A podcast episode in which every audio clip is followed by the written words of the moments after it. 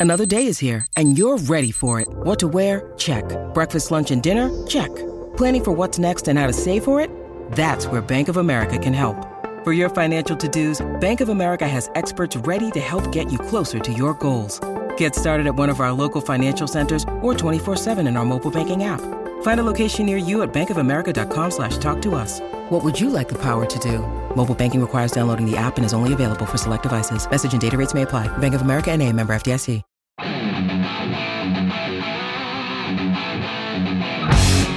Hello and welcome to the Pirates Fan Forum here on DK Pittsburgh Sports Podcast Network. Happy to have you back with us. I'm your host Gary Morgan. With me, as always, is my good friend Jim Stamm. How you doing, brother? Doing good, man. Just uh, the dog days of summer, Gary, for uh, Yeah. this baseball team, isn't it? It is, man, and I and you know for once because it's been a while. This week, it's just the two of us. Yeah, we just look. We we just want the spotlight all right here, wherever you are on camera. Or on really, screen. really, in reality, we both have a whole lot of crap we want to yell and scream about, and Yeah. you know, just couldn't have anything in the way of that this week. Um, happy birthday, Jim. Thank you, thank you, sir. Yes, uh, that's my my dedication to this show. Even on birthdays, Gary, we do the show. So you know, It's true. It's true. One more trip around the sun. Good for you. Yeah. thanks, bud. Um, boy, we're gonna t- we're gonna start by not bearing the lead. We're gonna talk about Oneil Cruz to start with, and I can't say it was entirely unexpected news that you know things weren't necessarily going great. You know, the team wasn't exactly leaking out a ton of video of him running around, were they? No, Um, you know, you you got a few little shots of him fielding grounders on his knees, and and we got a, a couple mentions of him starting some kind of a running program.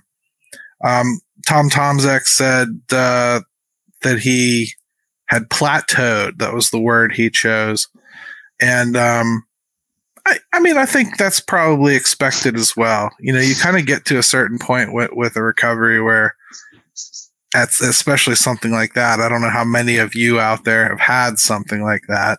I've had more than I care to mention, but um, once you start breaking down that scar tissue, it hurts, man. yeah, and and it's not necessarily like it's hurting you. It's not hurting the injury, but it hurts. So, you know, I guess I can I can expect that something like this is going to happen and, and we're running out of time. I just don't think he's going to play Yeah. this year. Yeah, that's what sucks about it is I thought that last month was really important. Some people disagree with that. I, I, I just say like, you know, get get back, get in the swing of things, get some games under your belt. That's that's that was ideal. Um, I mean, let me also say, Gary, I've plateaued a long time ago, so uh, you know we don't, you know, so you know I get it.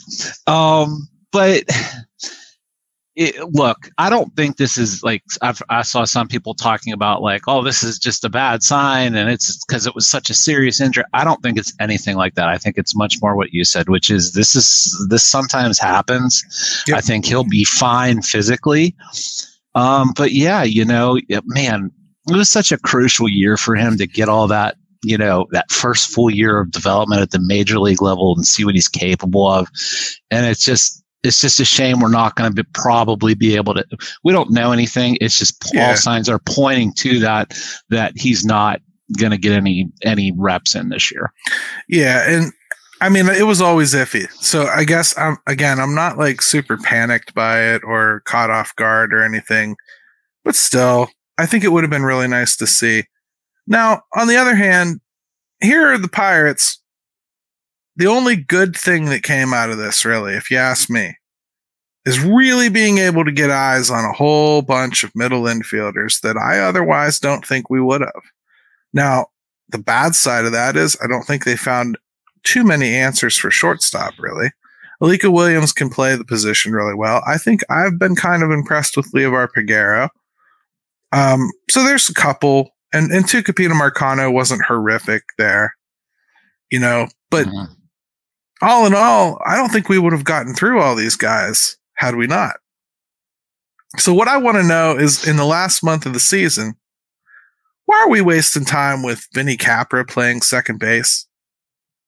Like, I don't need to see that.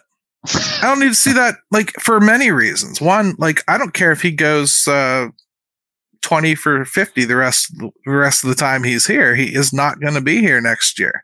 Mm-hmm. Look at the roster construction. He's not a part of this. Period.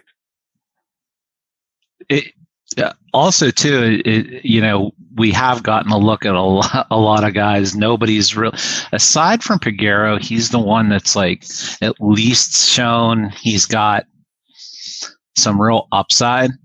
But you know we talk about all this depth at the in the middle infield well, it's just another reminder of is it looks great on paper and you start shuffling through some of it and you're like, well, I mean, you know, maybe it's maybe it's not where we thought it was. You know, the Nick Gonzalez thing is obviously going to be on people's minds and I know it is on yours too. Um, he's done some good things since he's been back down. I don't know if they want to recall him that quick. I probably would. I would I I, I you know, I because again, I, I I'm with you I just don't need to be seeing these types of guys right now at the end of the year. Um, it just looks like they're buying they're buying innings and at bats wherever they can just to finish it out. If you have Vinny Capra on the roster and he sits on the bench and it's because you just don't want to have a prospect sit on the bench, 100% in your corner. You start starting him two, three times a week, I've got a problem. I don't want to see him two or three times a week. I want him when you absolutely have to sit Hayes. Or there's an injury and you got to throw in that extra middle infielder or something along those lines. There's just nothing to be gained or learned from it. And no. at this point of the season, I want to gain or learn something. Right. Like Alika Williams, for instance. I like him. I really do. Just flat out, I like him. I think he's a good defender. I think he can handle the stick pretty well for what he is. You know, he's a twiggy hitter. That's what he is. I don't mind that. I think there's a place for that. I've talked about that several times. But we've given Alika Williams a good long run here. Gonzalez is down there in AAA crushing baseballs.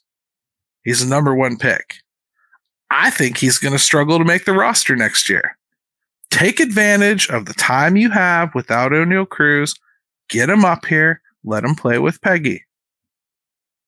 Use the time you have so that you make informed decisions. Yeah, That's because all. yeah, right. Because at least you could get a look at that for the last month, that combination, and really, really judge it and see what it looks like, you know, on a day to day basis but you know, uh, Shelton, Cherington, wherever wherever all this is coming from is man, they just cannot leave that lineup alone. They cannot leave people playing day to day, you know, and, and and we understand why it's sometimes catching why like you don't catch the day after and a night game and it's an after uh, that's not what we're talking about.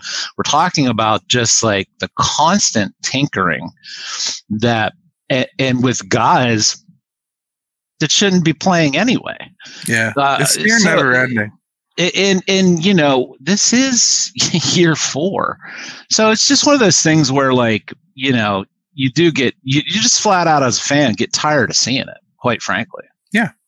So Robert Haglin here before we go to a break. Um, wonders what he'll, what he'll look like. He's talking about a new cruise. He wonders what he'll look like next season. Seems to remember Jason Kendall took a while to return to form until you see it, you're going to worry. Yeah.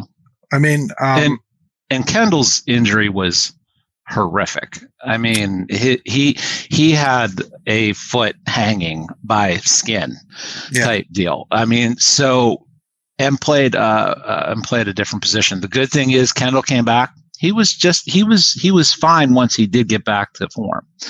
So I don't think it's that kind of a situation. I don't know that that's um, what that gentleman was suggesting. But you know, there are degrees one, to things. One more from Swan here. Uh, how many more wins would the ball club have if Cruz had remained healthy and in the lineup?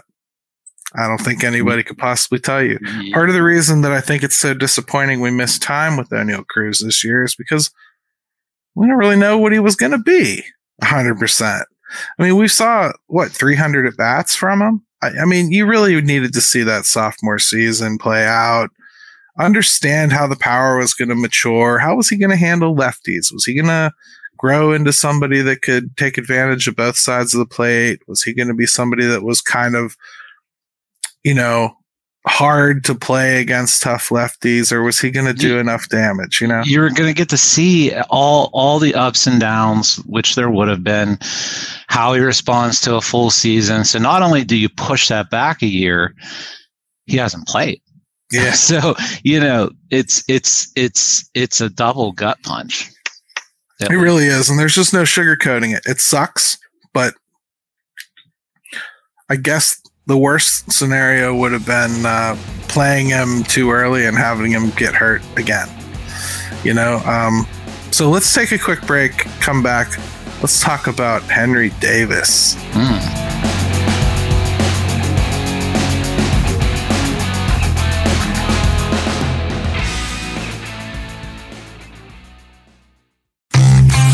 Pittsburgh Sports, we take pride in coverage that connects our city's fans to their favorite teams.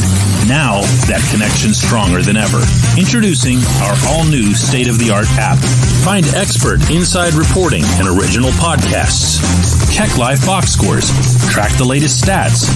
Chat it up with our community of thousands of fans, all in one place. The new app from DK Pittsburgh Sports. Coverage that connects.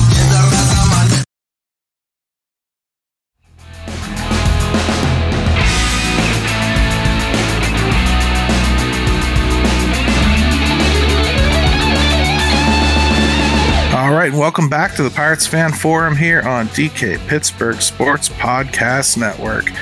Uh, Jim, we ran a poll question. We got over 1,100 nice votes.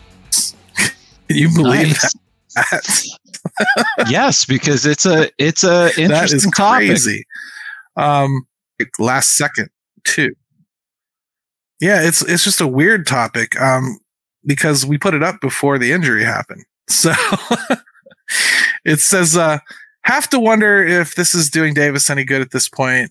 Should they consider AAA or just keep doing this in major leagues? Obviously, that decision was taken out of their hands to a degree because he got hurt. Um, but I don't think it changes really the intent of this poll. So we're going to go ahead and talk about it. I gave you options major league right field, major league catcher. AAA right field, AAA catcher.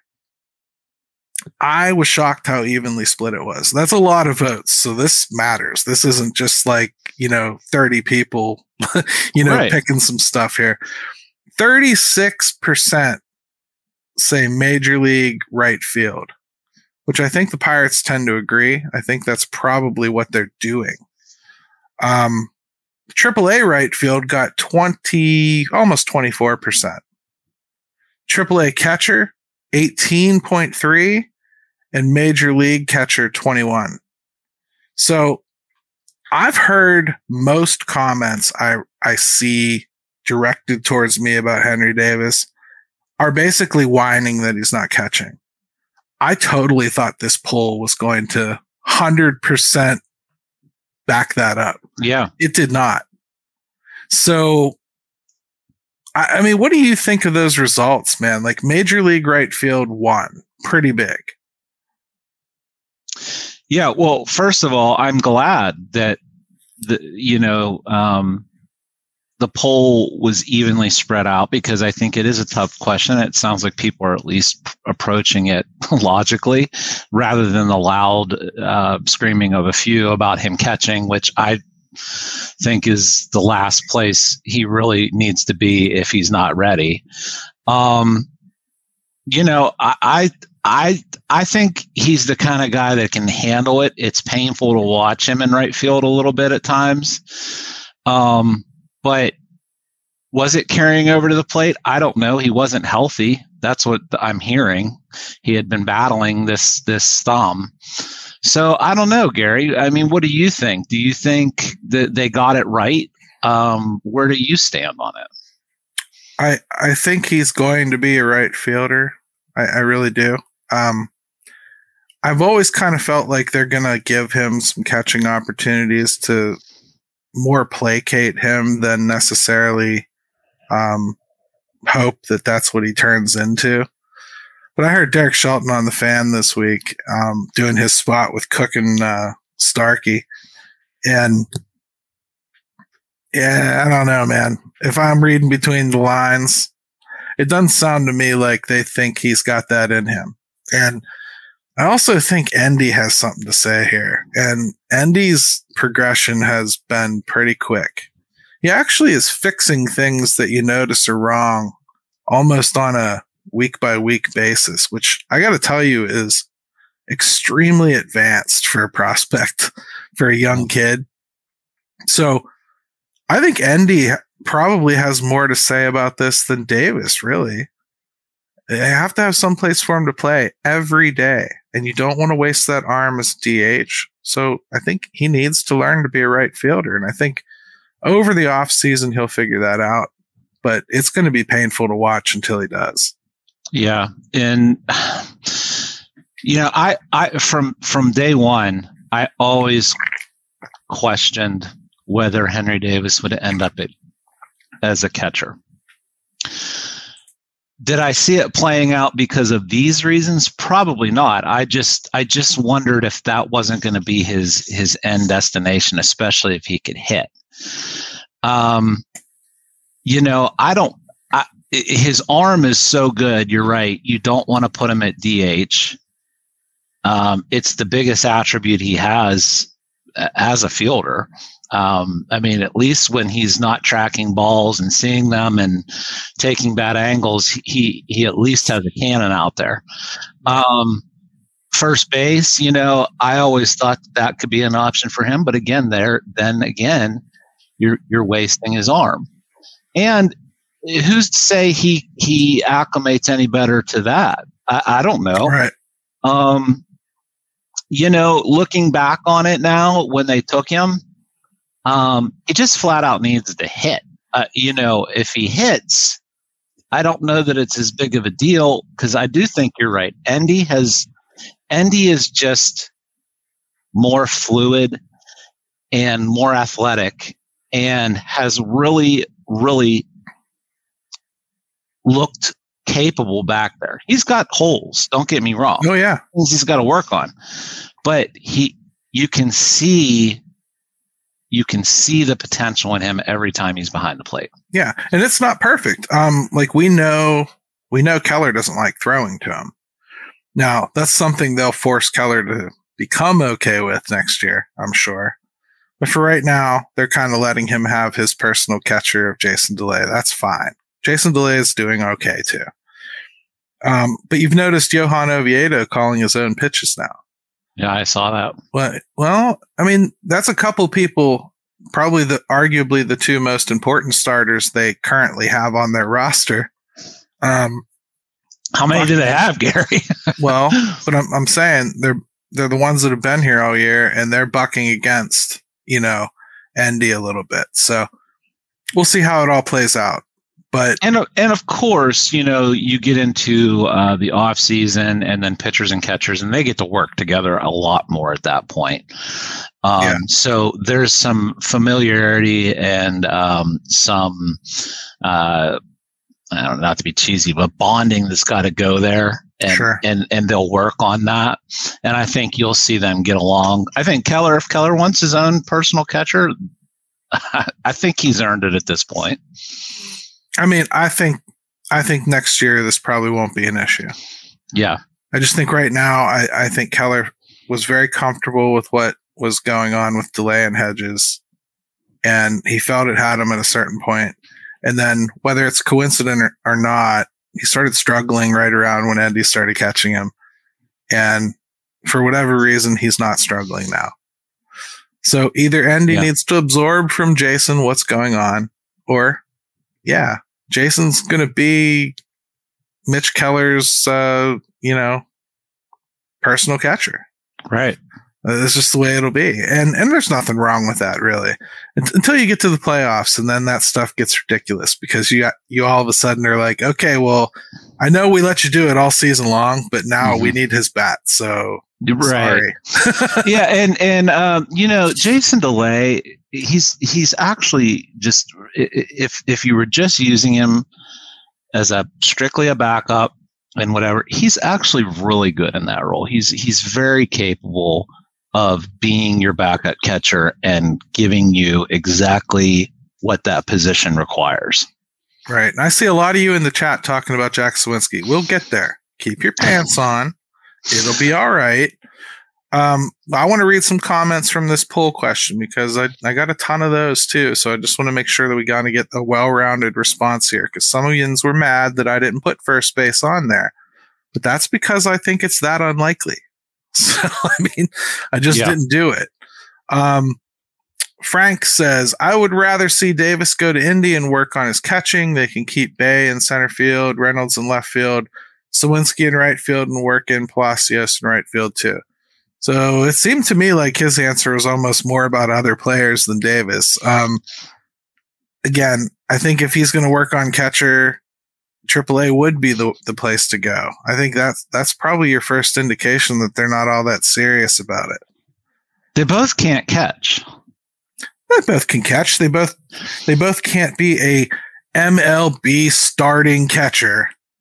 That's the difference. That's that. And, that's what I'm saying. Yeah, they like if you wanted to split them like three and four every week or something, you could do that, I guess, if you really wanted to. But you're always going to have somebody that calls a better game. You're always going to have somebody that certain pitchers like throwing to better. You're always going to, it, it just adds an extra layer to matchup issues that I'm not sure you necessarily want to play with. I don't know how many you remember, like think back to the, the early nineties. I don't, I mean, I certainly that's right in my wheelhouse.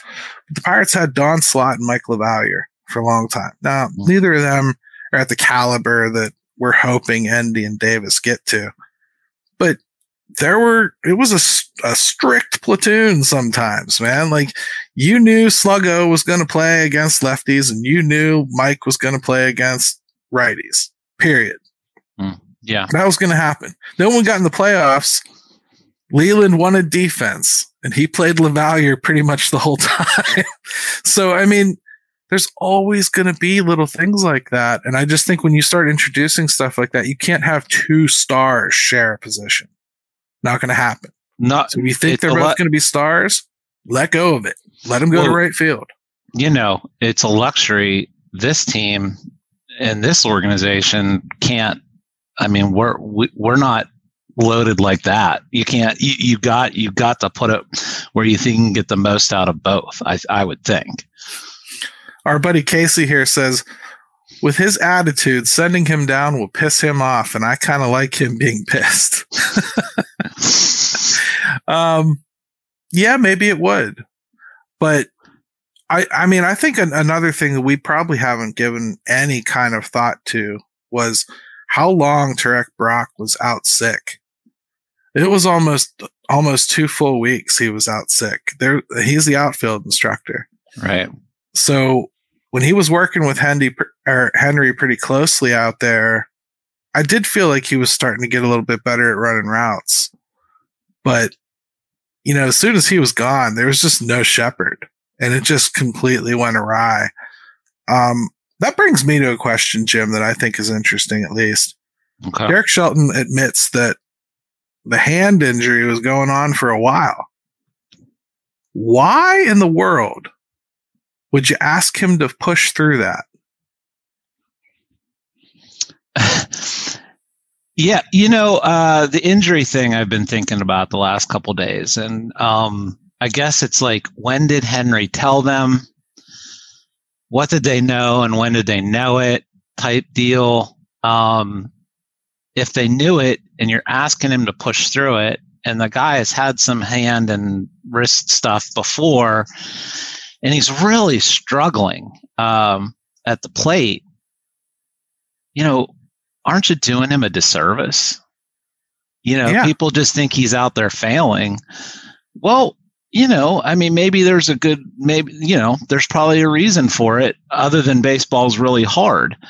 And I get it. Like, you get stuck in this gray area probably where, like, you're trying to manage things with players and you don't want to be a complete open book because, like, whether it's Kutch with the elbow that we find out, you know, actually has been bothering him, um, or the Davis situation, you don't need to make that available to other teams and all of a sudden they're just getting pounded pound everything right. inside and you know that's not helping things.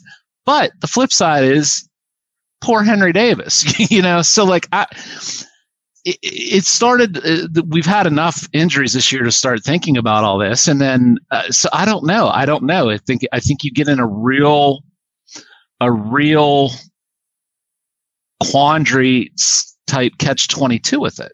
Right. I don't know. It was just an awkward situation for me. It felt like it's an unnecessary risk to take with somebody that's that important who's clearly struggling in an aspect.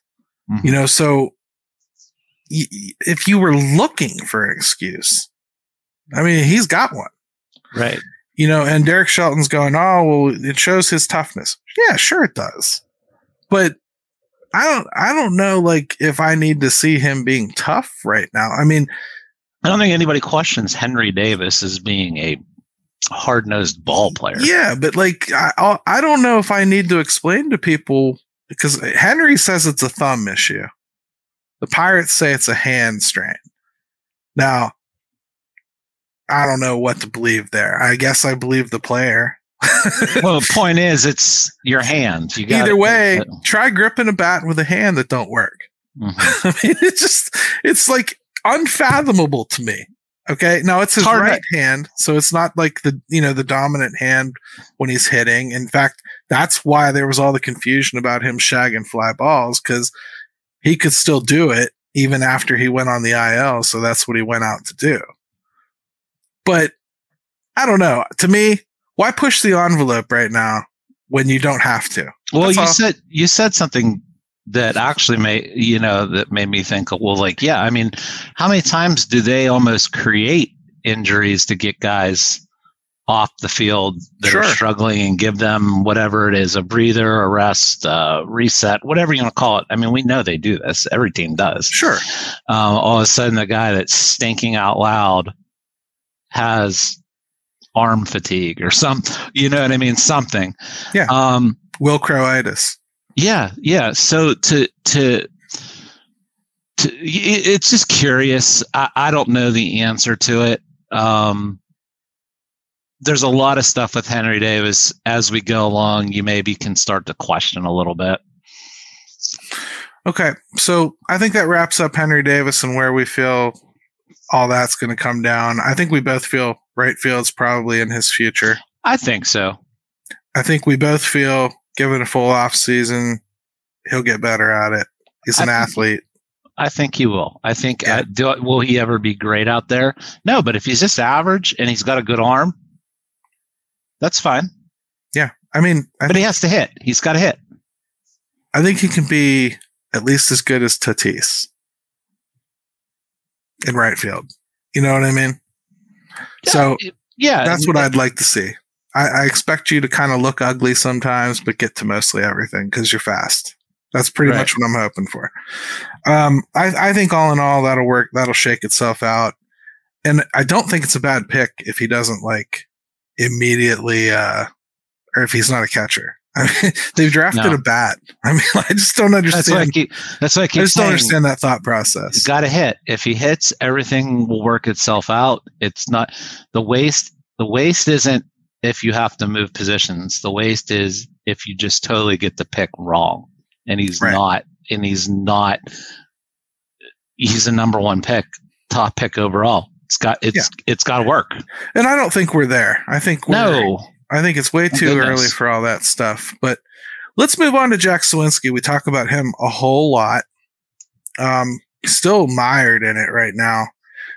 Uh, the long, long, the, long. the facial expressions are just becoming like lost puppy esque at this point. Like he just looks like has no clue what what is right or wrong at this point. I just wrote a whole thing on Jack Suwinski and, and I kind of broke down like where he's being pitched and where he's got the best exit velocities and where he's got the best batting average and everything.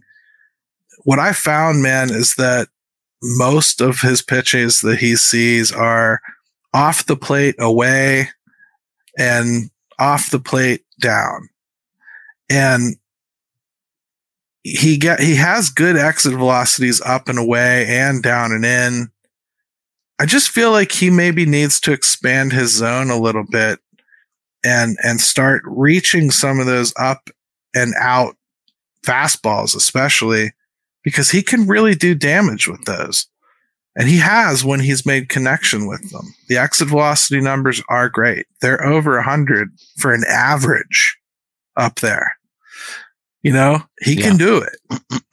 I just think like something like that to kind of to kind of make people understand like if you're going to nibble me, I'm going to punish you anyway would change Jack Suwinski from what he is into the next level. Now, to his credit, he has shown the ability to learn over off seasons and he is a studier. So I do expect him to come back better next year. That said, how long do you let a kid like this beat his head against the wall, brother? I don't know, man. I will I will I will say this about Jack Suwinski. He is married to the approach, um, whether it's it's what he wants to do fully or not. But yeah. man, he is sticking to it but man, Gary, this is getting it's it's long. I, I keep expecting him to like break out of it, and he is not. And yeah. You're right. How long do you let a guy like that just flounder at bat after every at bat? Um, and you know, we get into the bigger topic with him, which I know everybody is wondering is like man, if you're not going to expand the zone early in the count and you still want to stick to that, but my goodness, you can't you can't do the same thing with third strikes that he takes good pitches for third strikes, let alone the stuff that's off the plate. I have to interrupt here. Dave White's asking, how long do they keep Andy Haines? Now, Dave, you listen to the show every week. I'd have fired him yeah. last year. You know that.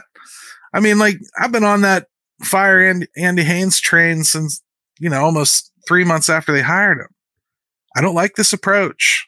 It, it it doesn't work for everybody, and I think for a guy like Jack, who again is a studier, I I think Jim, if I had to classify him, I'd almost call him teacher's pet. If you know what I mean, like he wants to do what he's taught, and he wants to excel at what he's taught, and he has.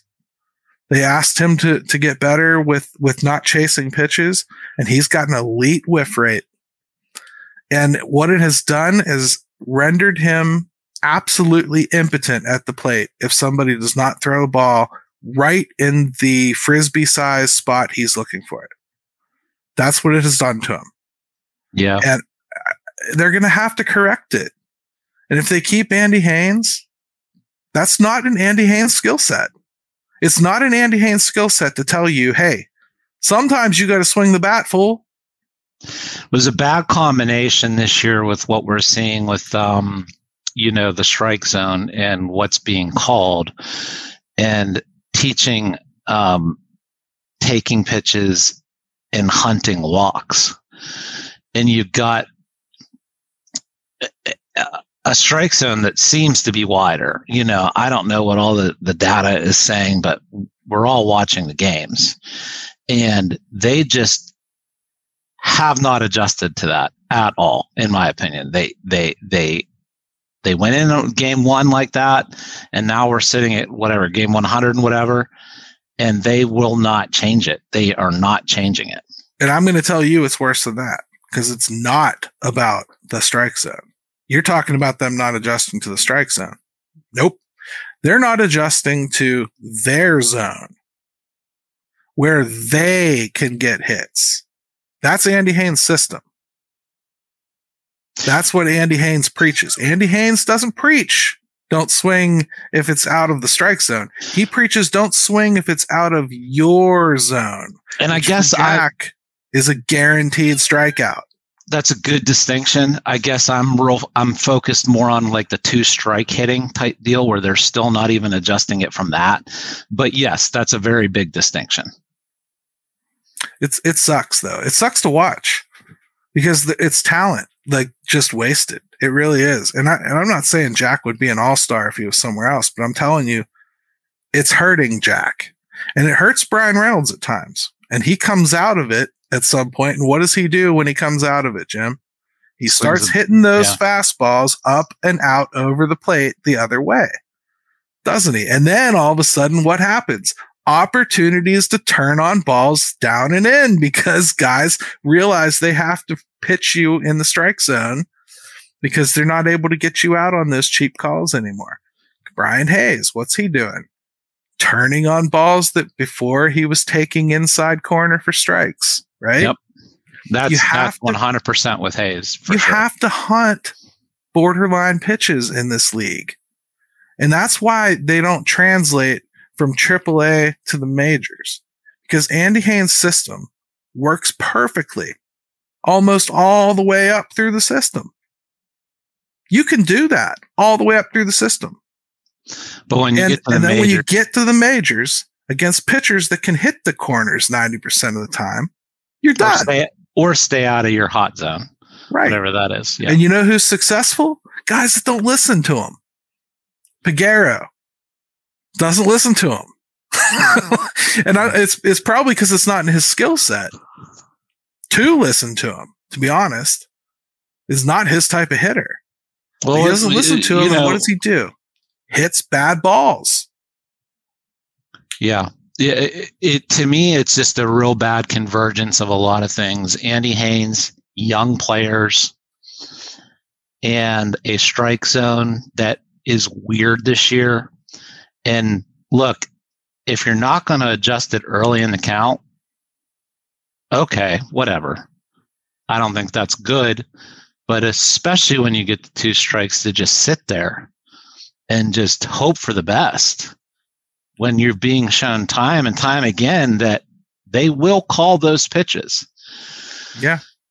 And and pitchers know it. Just back to your point, it's the majors. If they know they're getting that call three, four inches off the plate, they'll hit it again. Yeah, and I'm not that. talking about Laz Diaz because like that's what you're talking about those three, four inches off the plate ones. You know, like right. where he was consistently. In that case, I don't care what your approach is. Some of those balls are unhittable for for a right-handed batter. They just are unhittable. Not going to hit those pitches. So you shouldn't swing at them, even if your umpire is literally blind. You just shouldn't swing at them. You're not going to make contact. It's not going to lead to good things. It's not going to help you in any shape, any way, shape, or form. But most of the time, the umpires, yeah, they're bad. The zone's wider. Yeah, they're calling balls strikes sometimes.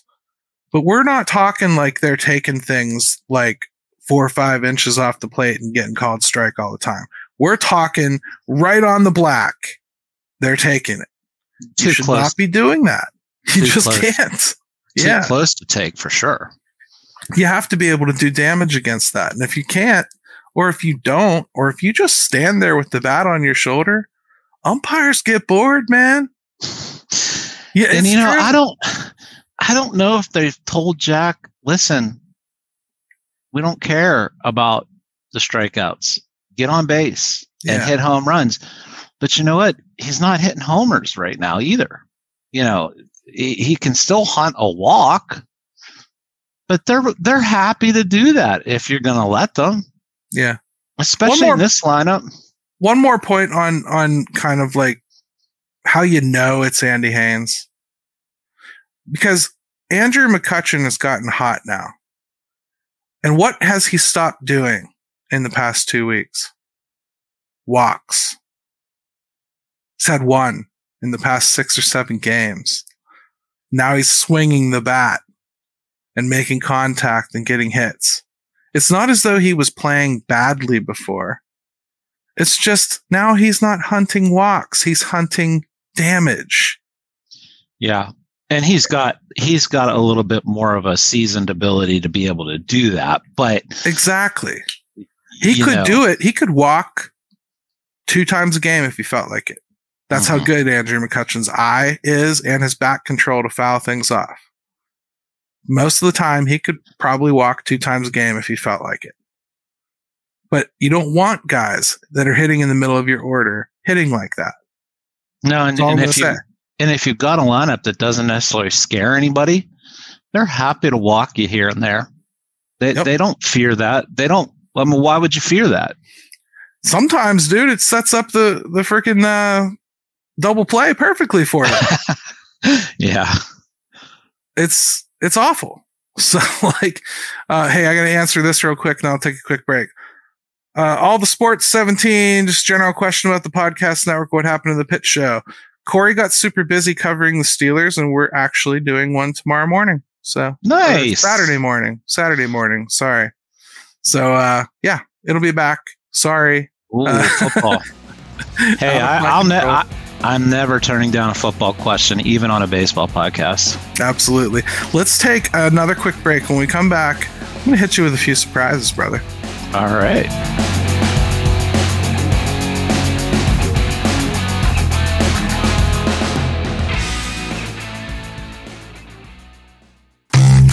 DK Pittsburgh Sports, we take pride in coverage that connects our city's fans to their favorite teams. Now, that connection's stronger than ever. Introducing our all new state of the art app. Find expert inside reporting and original podcasts. Check live box scores. Track the latest stats. Chat it up with our community of thousands of fans, all in one place. The new app from DK Pittsburgh Sports. Coverage that connects.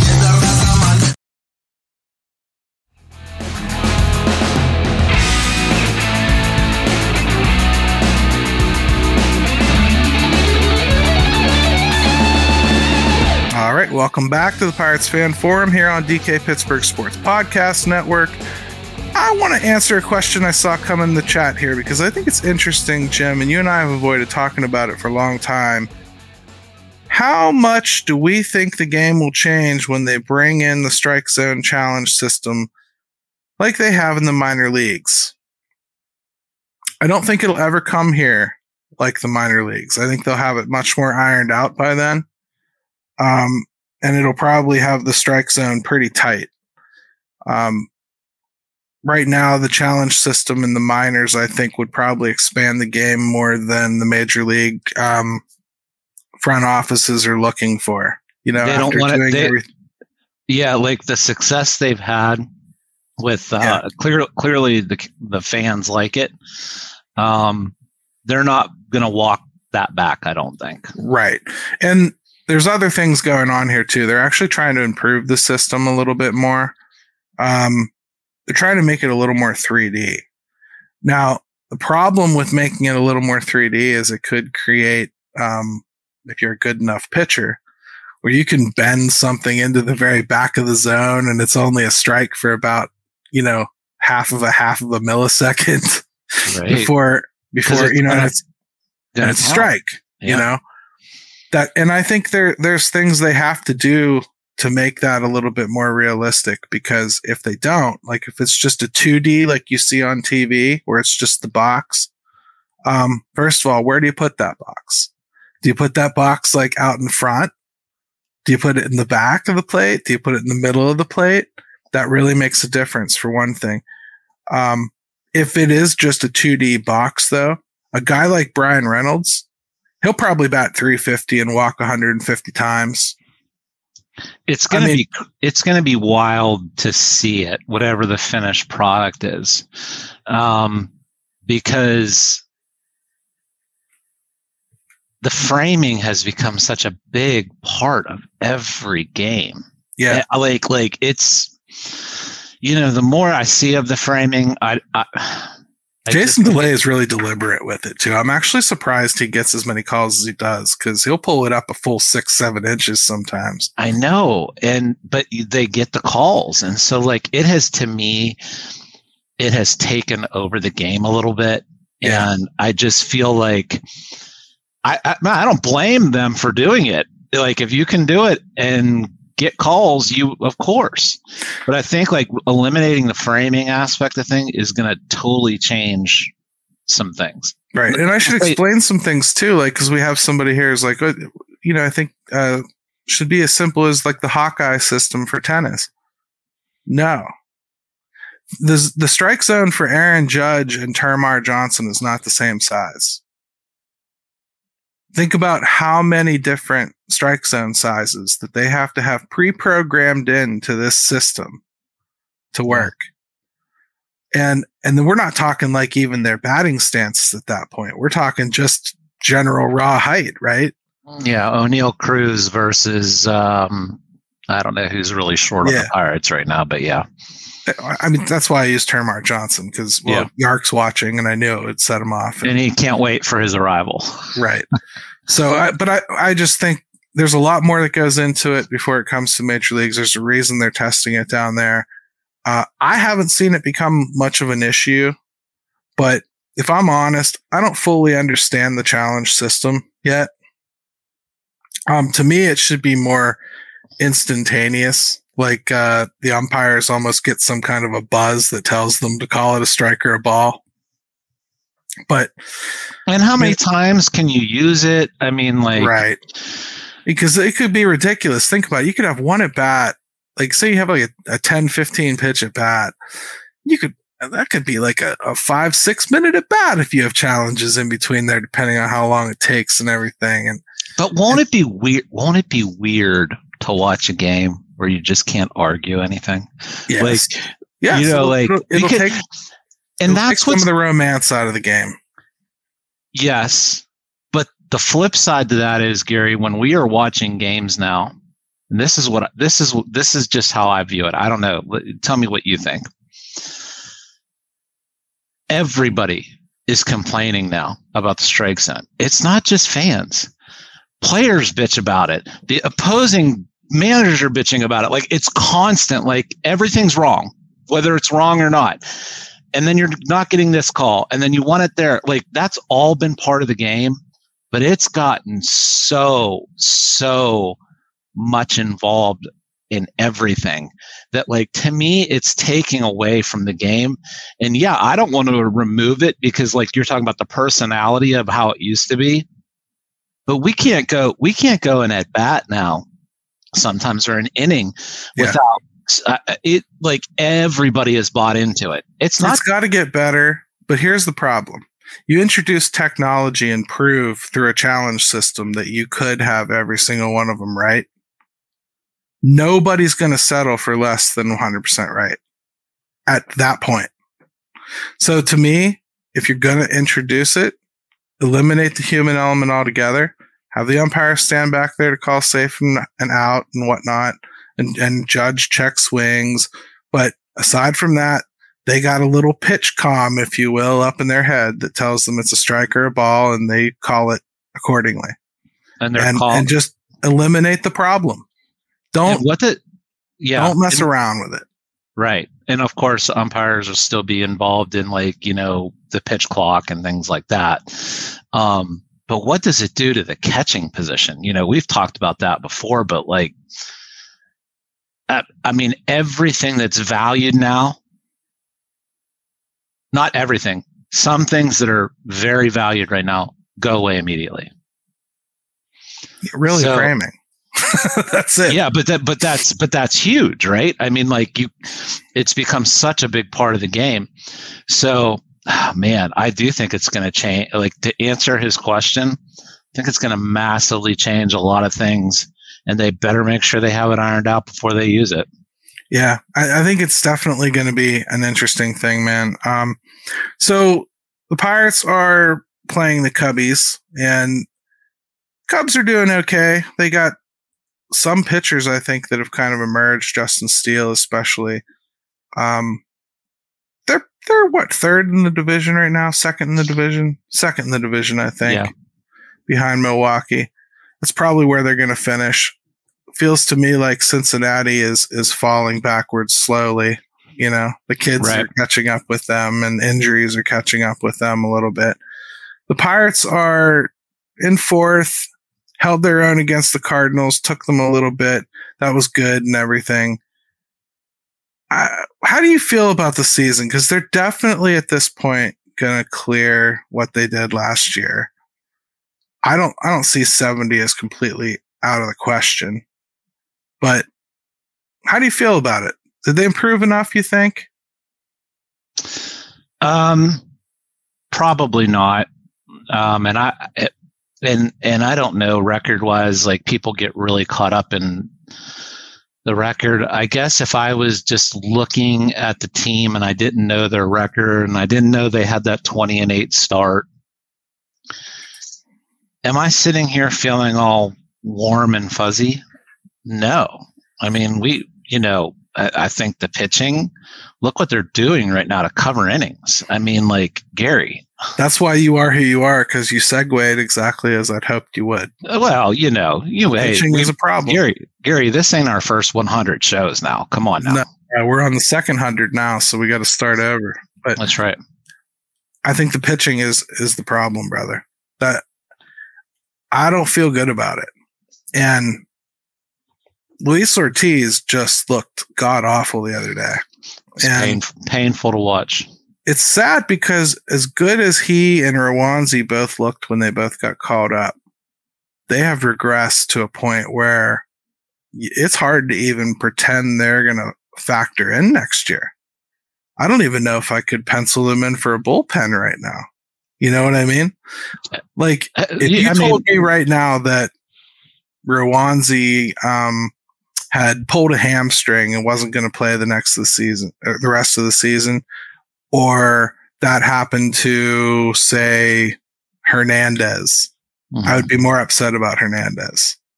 You get what I mean? Like right, that's how far down the pecking order he's fallen they don't want to give Jared Jones a chance right now because he's not on the 40 man and they don't have to put him on the 40 man. So I don't think we're going to see that. Priester wasn't ready. Ben Cherington didn't really want to call him up anyway. We're left with basically like, hey, can Andre Jackson be a starter? What about yeah. Thomas Hatch? Hey, how about Oswaldo Bido? Um, what are we doing, Jim? Like, well, this is part of the fallout of when you lose um, just guys that were going to give you innings with Brubaker and Velasquez and all this. But like, man, they're just they're just anybody that can start a game. That they're going to cover some innings, and it just it, it just looks ugly. I mean, everybody. This is again we I say this, and I'm not trying to preach to people, but this is why whenever you sit there and you list, we've got Ortiz coming, and we've got Contreras coming, and we got Priester, and we got Burrows. Do you? Yeah. Do you have those guys coming? Uh, uh I, I mean, it's rhetorical, but no, I don't know. Yeah, those are like four dudes, four dudes that right now you don't know if they can be anything.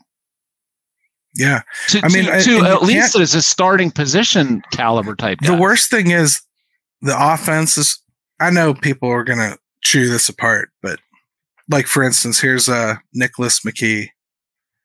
They have a team of solid bench guys, and sadly, that's an improvement. I don't know how to explain this besides they're all children. like they're not at the height of their powers. You expect them to improve over the years. That's how this works. You don't call up a bunch of rookies and expect magic. But it's going to take some time. So, like next year, you expect a little bit of improvement from a lot of these kids, right? I think the offense is kind of moving in the direction I want it to. It's starting to come together, aside from Andy Haines. I like the pieces that are there. The pitching, though, you can't go into next year with Oviedo and Keller and not do anything. Like you can't rush up Solometo. You no. can't really rush up Jones and expect him to be a starter. He may make it next year. He should make it next year, but you don't count on that. No, you don't count on Priester next year after what you've seen. You don't count on Ortiz after what you've watched. You don't count on Contreras after what you've seen. How could you? Right. How- I mean, how could you even begin to think of that? You know, um, okay, Ortiz fails as a starter, you might get him in the bullpen and find something. But if you can't find his control, he ain't pitching anywhere. Yeah, but that's what worries me, Jim. Is like we we've kind of mowed through these guys, and I'll be honest, man, they've made it worse. Like they they've actually, I think, taken steps backwards, and I don't think it's from fatigue. I think it's from, like Jason Mackey said today. It looks to him like they're filling like Ortiz's head with too much, you know, and he's not a guy that absorbs it well same time, same day, heard Dejan say, sounds to him like Ortiz doesn't work hard enough. so, like, Oh man, I didn't well, I mean, that. like, what is it? You know what I mean? And where are Oscar Marin's wins here?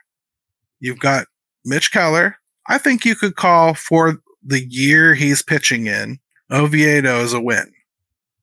You know, he's done enough to say, okay, you found something here. But aside from those two, what's he done? Are we giving him credit for Quintana? We giving him credit for Vince Velasquez for like what seven weeks of Vince Velasquez? yeah, because for all we know, Velasquez right now, he, he could have reverted back to not being very good. Sure could. So I mean, there's a lot of I think questions on the mound, and and I just don't see any way to address it feasibly without going out and buying it.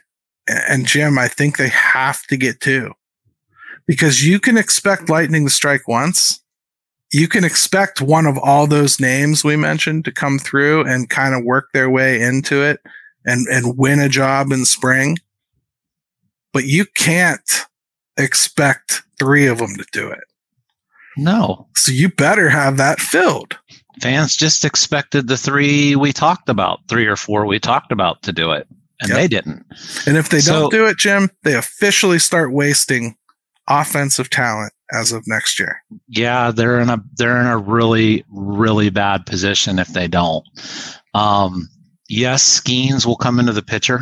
Uh, obviously, um, I think we both know that they'll try to keep him down until it makes sense uh, as far as control wise goes. Um, but I agree with you. I think you got to go get two, and they can't be Rich Hill, and they can't like it can't be that. It cannot.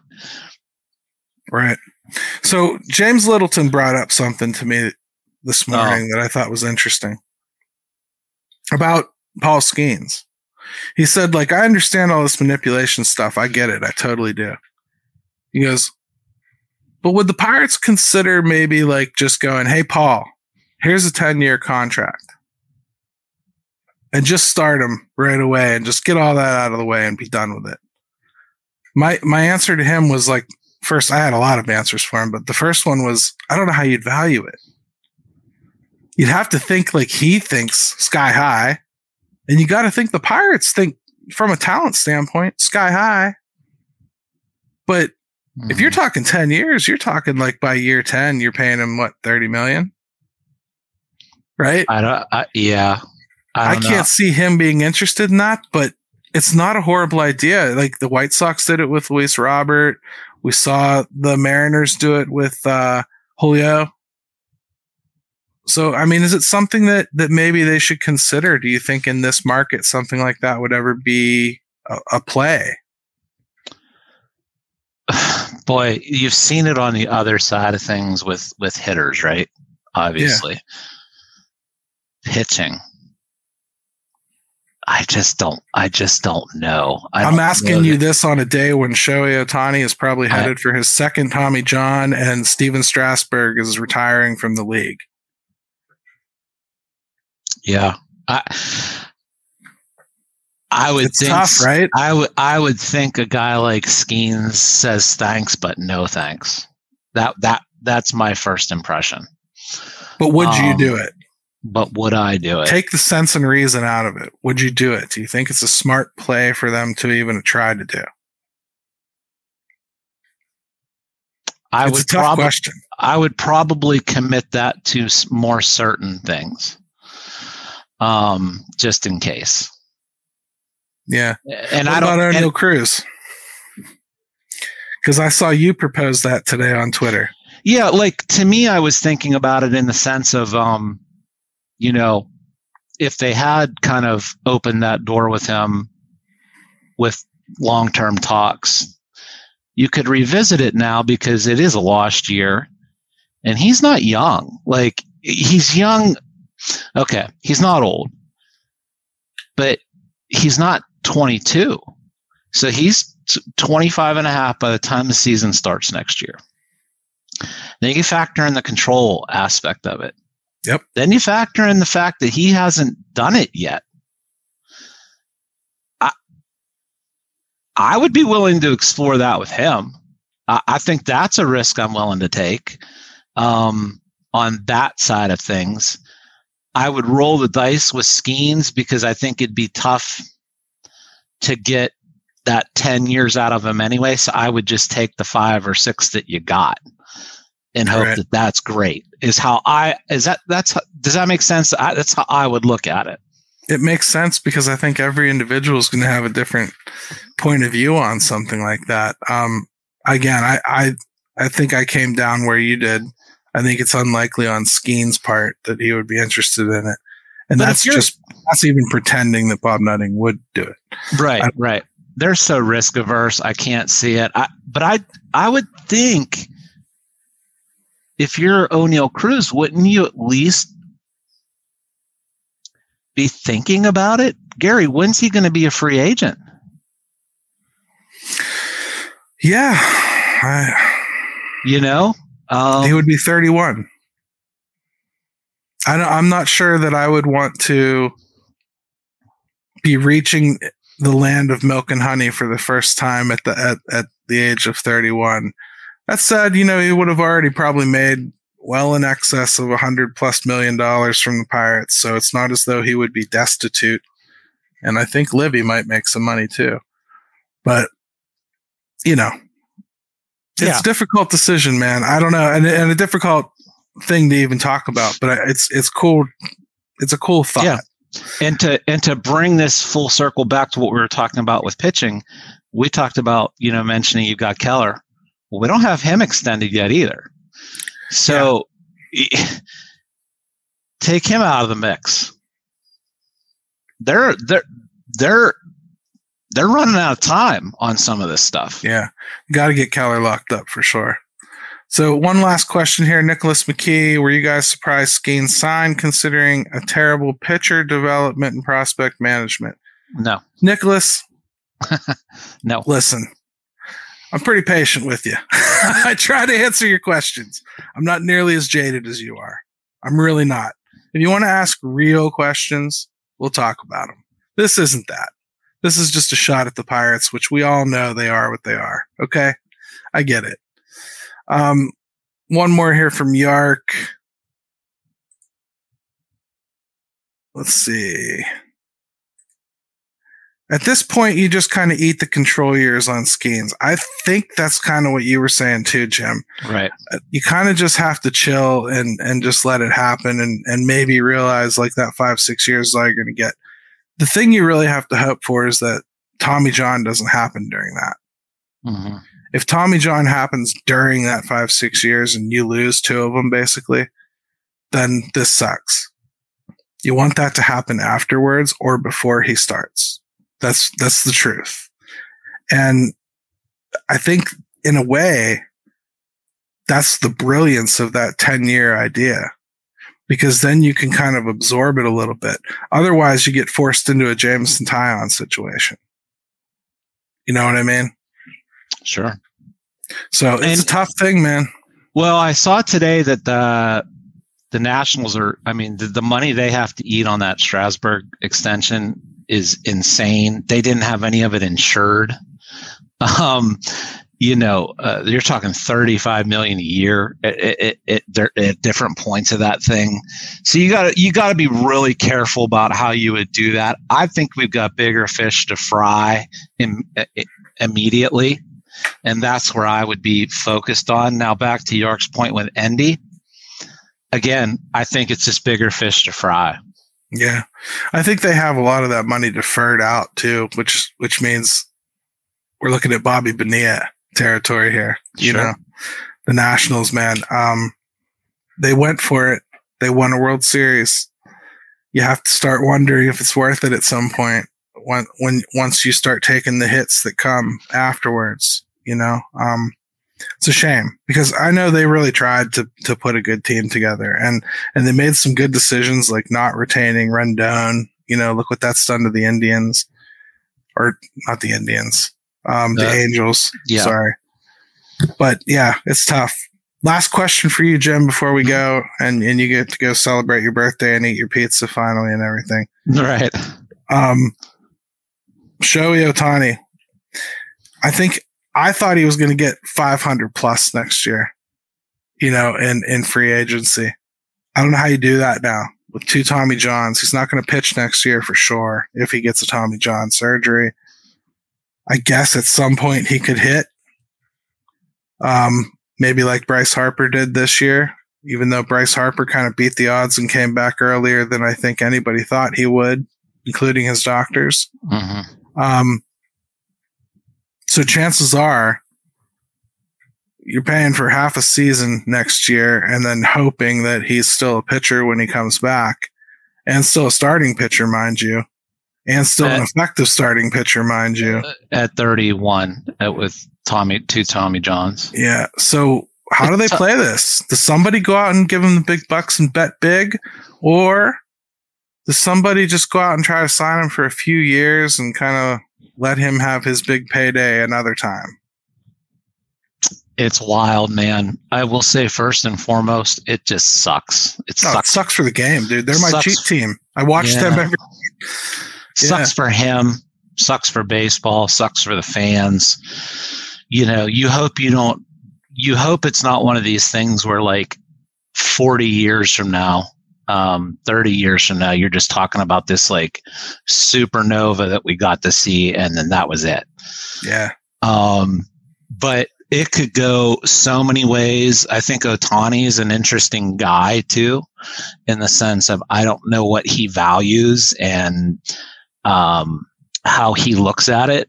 Um, so I just think it could go all kinds of ways. I prob there'll probably be a team that figures we can afford to still pay him a ton of money and we'll recoup it in a lot of different ways, even if it doesn't work out. So I still think there's a big contract out there for him I think because he's because he's going to be able to hit, and he's a he's a he's a, alone as a hitter. He's still uh, fantastic. So you're He- still certainly is, but he is not a Cy Young candidate and No. MVP hitter in the same breath. and maybe you could foresee him coming back and pl- and doing like more um like a bullpen type role uh he could certainly do that and maybe that would be easier on his body um but it goes back to showing like Gary he had his own the Angels let him do whatever he wanted as far as taking care of his arm. I don't know if you've seen all the videos and all the workout stuff and like it's Yeah. all what show what what what Shohei Ohtani wanted to do. And you know, a guy like that was probably doing everything, anything possible he could, still didn't work out. These d- damn arms and these elbows. Um, It's not You know, natural, man. it's not what natural. Are you, what are you going to do? Nothing, but it's funny because you know the days of of Nolan Ryan just aren't going to come back. You know these velocities are ridiculous, and I think uh, I think that we're, we're going to have to just accept that when when you do get somebody that is flying that close to the sun, chances are they're going to burn up, and maybe that's probably where we should come down on that whole Paul Skenes conversation from earlier. If we get those five, six years, let's consider ourselves lucky. Yeah, I think that's how you're going to have to look at it. it. It's a risk. It is always a risk with pitchers. If you feel you've got one that's that has the potential to be great, um, you know that's what you do. And you don't waste pitches in the minors. So Yeah, honestly, get get through playing the games as quick as possible. Get the extra year, screw Super Two, get him up here. and get some pitching around him so you're not wasting it from the jump. Absolutely. Hey, brother, I got nothing else, and I want you to go and celebrate with your family. So, yeah, dude, appreciate it. Hey, good talk. Good talk. It was good. Just hey, no offense to anybody else, but sometimes me and you just got to have a chat. Yes, and no technical difficulties this week. I can hardly believe it. I well, you know, that that was pure luck. Good stuff. Hey, so everybody have a great week and uh, try to try to take in the rest of these games uh, in the in a good nature. Okay, like these are kids. You want to watch them improve you want to get frustrated, I understand, but like, don't decide what they are right now because the Pirates certainly aren't. Most of this cast is going to return next year, and you might as well just embrace that because they're all going to show up in spring and they're all going to have opportunities to make this team again in 2024. So if you decide that they stink out loud right now, I guarantee you're going to see a different player next year and you're going to have egg on your face. So hey, save it, save it for the Vinny Capras of the world. Right. I mean, I, I already did that, but so hey, Ben, take it away, brother. Yes,